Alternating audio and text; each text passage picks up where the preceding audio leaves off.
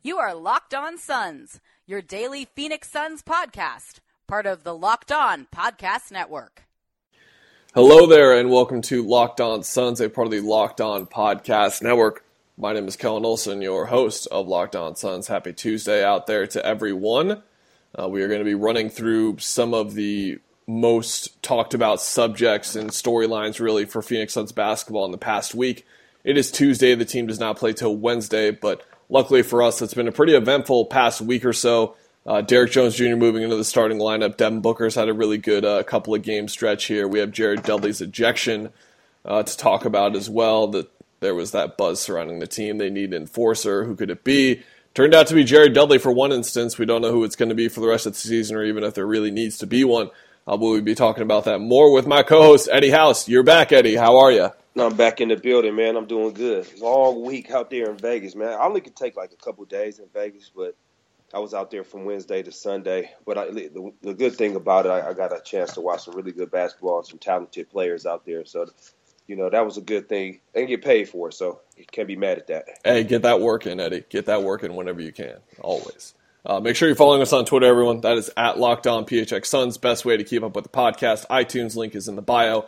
I won't bother you much more about it on today's episode. So, starting with today's episode, Eddie, um, this is a subject that uh, we didn't really touch on too much when it happened, uh, specifically in the Wizards game, because we wanted I wanted to get your take on it primarily.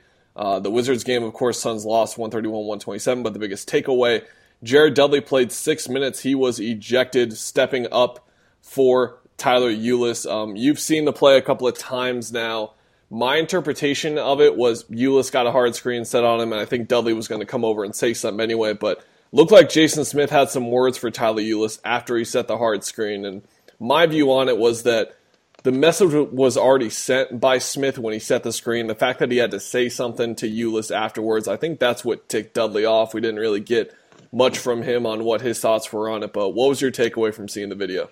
Well, I, I do. I remember watching it when it happened because I was watching that game, and uh, what happened was, you know, blindside pick. Uh, basically, Ulis got up and said he said something to Smith, right? He uh he the, the B A N, you bitch ass N word, right? That's what he called him.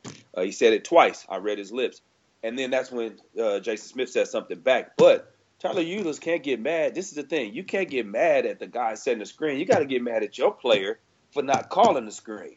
That's what you're supposed to be mad at. But at the time, uh, you know, Jay Smith said something back. It's like, okay, big guy, little guy, you got him with a good screen. He could be upset, but at the same time, you, you don't have to go back at him. It's almost kind of like rubbing his face in, like, yeah, I got you, yeah, I got you. So, you know, Dudley came up and did what he had to do. Um, as far as you know, getting in, in dude's face, almost like pick on somebody your own size type thing, and uh, you know, made some contact and got ejected. But this is the thing, um, as far as like the enforcer thing. You know, enforcers were. Uh, this is how it goes. Charles Oakley, we know he was the enforcer. Anthony Mason, guys like this. You don't have to talk about them.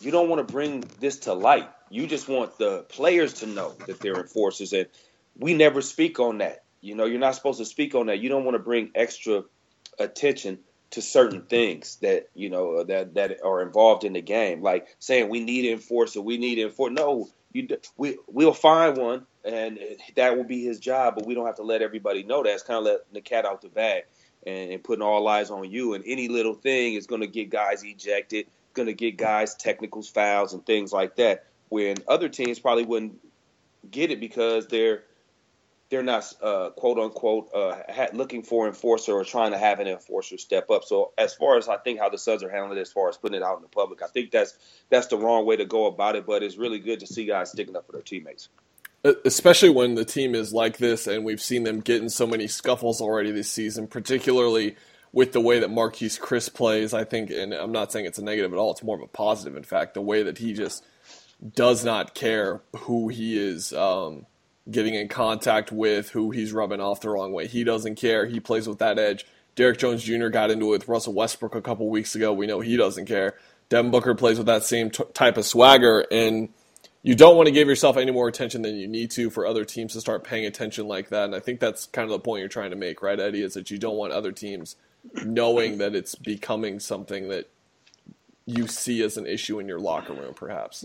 Yeah, that you, that could be detrimental to you winning a basketball game. You know, referee calling extra fouls when uh, it, it, when it's just a regular foul, he could call an intentional foul or flagrant one, uh, things like that, d- depending on how the play ended up happening. But you just bringing extra attention, putting a spotlight on you as far as being a hard fouling team, a team that's going to basically have goons out there trying to uh, enforce some things. So that that that's the part like to me as is I think you should just uh, allow that to happen within the game and not speak. Some things are need to be uh, uh, done and not spoken about, and I think that's one of them. Yeah, absolutely. Uh, moving on, uh, the player that we've seen step up in the past four games, I shouldn't say step up, but really get back into that form that we've seen him touch on from time to time this season has been Devin Booker. He scored 25 points against the Wizards, had 23 against the Lakers. 36 against the Mavericks. That included his big game winner, and then 28 against the Trailblazers. And most importantly, Eddie, he's doing this efficiently. He was 8 of 18 in the Wizards game, 10 of 21 in the Laker game, 12 of 20 in the Mavericks game, and 13 of 26 in the Portland game. Uh, this is really the development you want to see from young players uh, at the end of the season. And this has been the time last year when Booker was playing his best basketball, and it appears that he is going to be playing some of his best basketball here towards the end of the season this year as well. Yeah, you know what? He, he's comfortable. He's figured it out. You know, it was uh, again we spoke about this at the beginning of the season while he while he was struggling.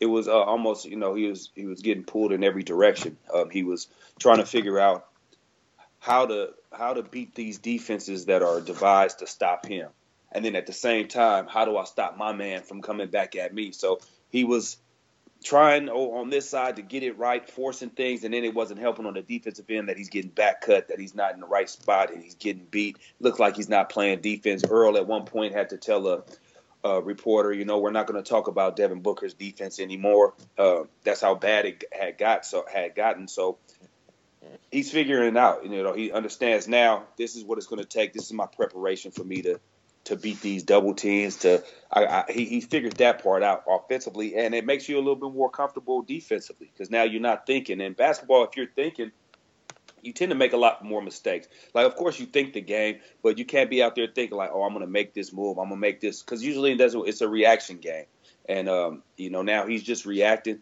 on both ends of the court. He's letting his instincts take over, and and, and you see the player that everybody uh, had uh, coming to fruition. You know, I mean, the, the player that everybody thought that he was going to be is coming to fruition. Yeah, he seems to be the one player that has really been in the starting lineup, uh, besides Marquese Chriss, has really been rejuvenated by this new move of the rotation. I think we're just seeing him move around with comfort a little bit more. Six assists in that Wizards game. Um, we're starting to see him pick up more of that four to six assists a game. I think that's the number that he is certainly capable of as a secondary ball handler. I think one of the things that we do with him is we kind of overrate him in some of his uh, aspects of his game just because he was so good out of the gate that we didn't expect. Uh, everyone sees this kid handle the ball and attack the basket much better than we thought he was going to, but that doesn't necessarily mean he's ready to average like five or six assists a game from the shooting guard position. No one really does that in the league. Not many guys do. I think he can get there eventually with his game. I don't see him being a selfish player by any means, putting up like two to three assists, but uh, we're starting to see flashes of him put that up a little bit more, and that's one of the developments of his game I'm really looking forward to uh, towards the end of the season. Speaking of developments, one of the developments this weekend was Derrick Jones Jr. moving into the starting lineup. No Alex Len this weekend, so Marquese Chriss moved up to center. TJ Warren moved up to power forward, leaving the small forward spot open for Derrick Jones Jr. And I continue to be impressed by the kid, Eddie. Uh, what are your thoughts on his play so far? Well, you know, he's he's learning the game, the NBA game. Um, he's so used to being at, just athletic and jumping over the, out of the gym. He's he's being asked to guard. he's being challenged to to play defense now. Um, I, am not sure if he was challenged like that before. You know, maybe blocking shots and stuff like that, using his athleticism. But again, like Earl challenged him to pick up Russell Westbrook 94 feet. It's, it's these type of things. He, this is what he's learning right now, and it's great game experience. There's no experience like game experience. You know, you could walk through, you could watch film, you could do all the practices, but once you get in the game, it's different. It's a different speed. Um, uh, it's referees out there calling things different to where you're going to have to make your adjustments. So it's good to see him get out there and get this, this these opportunities and the experience because it's only going to help him in the long run. And, and the more games that he could get under his belt, the more minutes he could get under the belt, the more comfortable he'll get. And next year, he's you know he stay he'll win the dunk contest. And I think because I think that the, it, it, was a little bit. Uh, yeah, he might not want to admit it, but it was a little, probably a little overwhelming for him. First time, big oh, bright yeah. lights, you know what I mean? And he does. He probably won't admit it, but for sure, you know, uh, it was big time lights. It was a big time uh, event where everybody was there. It, the who's a who of everybody, and everybody in the league was there. Everybody that's uh, somebody as far as in Hollywood, a star in other sports, they were there as well. The lights were extremely bright, and uh, next year I got him to definitely win it. Uh, just because I think he, will be comfortable, and it's the same thing with how he's playing now. He's in the starting lineup. He's starting to get that rhythm, and, and just feel and and that soak in being an NBA player. How do you see him picking up defensively so far? Because I think that's where I see the most promise for him in this league. I think it's going to be defense first, and everything else is going to come second for him. I think uh, you described it perfectly there because there are clearly a lot of basic fundamental things that he still has to figure out, both on and off the ball. Some guys come in right away as a defensive guy and they're on the ball, they're really good right away, but it's a lot of the off the ball things, the rotations being a step in the right spot and things like that. But for me, I'm seeing even some things on the ball where he can have a have it corrected. But uh, from your time spent in the league and uh, really working hard defensively, what are you seeing from him as a defensive prospect? Well, he got he, long arms. He's super rangy. Uh, he has good feet. He's athletic. He's quick. He, his hips are, are good enough to where he can, you know, get them open and close them when he needs to. Um, it's it's just a matter of, you know, he needs to do it more and more. And does he want it? Because this is the thing. It's a lot of people. Some people are just they can play defense. They can play on ball defense. Some people have to work and they'll never get there. Yeah. And we need to just see more and more.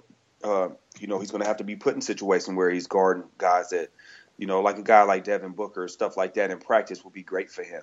You know what what PJ Tucker did. It helped PJ Tucker's game defensively because that's what he does, but it also helped Devin on the other hand. And then PJ has a different body type than uh, Derrick Jones Jr. So it will help Devin even more get a longer defender on him, and then you know get him chasing guys off screen, being in the right place. Because on ball defense, yeah, everybody's trying to stay in front, but it uh, again, what you said was you know, the rotations, being there in a box out. If they're trapping, you guys get in that triangle. And if it goes over the top, you Xing out. Knowing all these things, knowing the terminology, everything like that, that's what I think uh, where his growth is going to move forward. Because on ball defense, you're just guarding on ball. That's that's you, your want to. But it's all the other things within the team defense, the, the terminology, being in the right place at the right time. Are you supposed to trap the box? If you trap the box, where do you go after that ball is skipped out? Are you running to the corner? Are they stunting uh, the guy up up top and then running to the guy in the corner? Are you you know where are you going? And and that's the thing that he's going to have to learn. I think once he you know, and, just being in the situation. You know, he's going to be be put in a lot of these situations the rest of the season, and this is that's what I'm going to be looking at. Like, how does he react to to the team defense aspect of of him getting better defensively? We already have an example of this from this year. In fact, Marquese Chriss, I mean, the growth of his team defense from November to now is astounding. I think, in particular, we've seen him in the past month get really comfortable as a weak side shot blocker.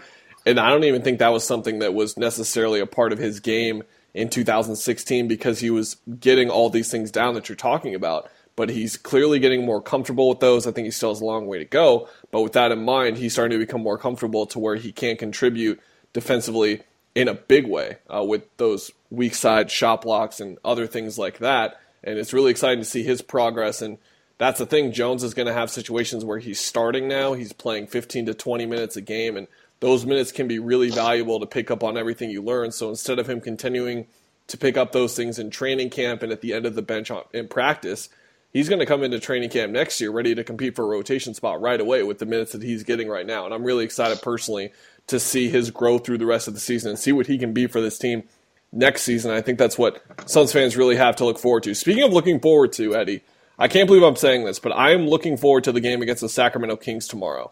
Uh, yes, they lost to Marcus Cousins, but this is a new look team. Buddy Hield is in there. We talked about how much Buddy was struggling. He's averaging 14 a game right now, shooting 52% from the field and 49% from three on five attempts a game. He's had a really nice start to his career in Sacramento. We've seen far more Willie Cauley Stein and Skal Labissiere playing for Sacramento as well. So that's going to be a fun little game of uh, young players tomorrow. So we're going to bring that bring you guys a preview because we We've talked extensively about DeMarcus Cousins, but he's obviously in New Orleans right now, so we got a new Sacramento team to talk about tomorrow. We'll have that for you again on Locked On Suns on Wednesday. See you guys then.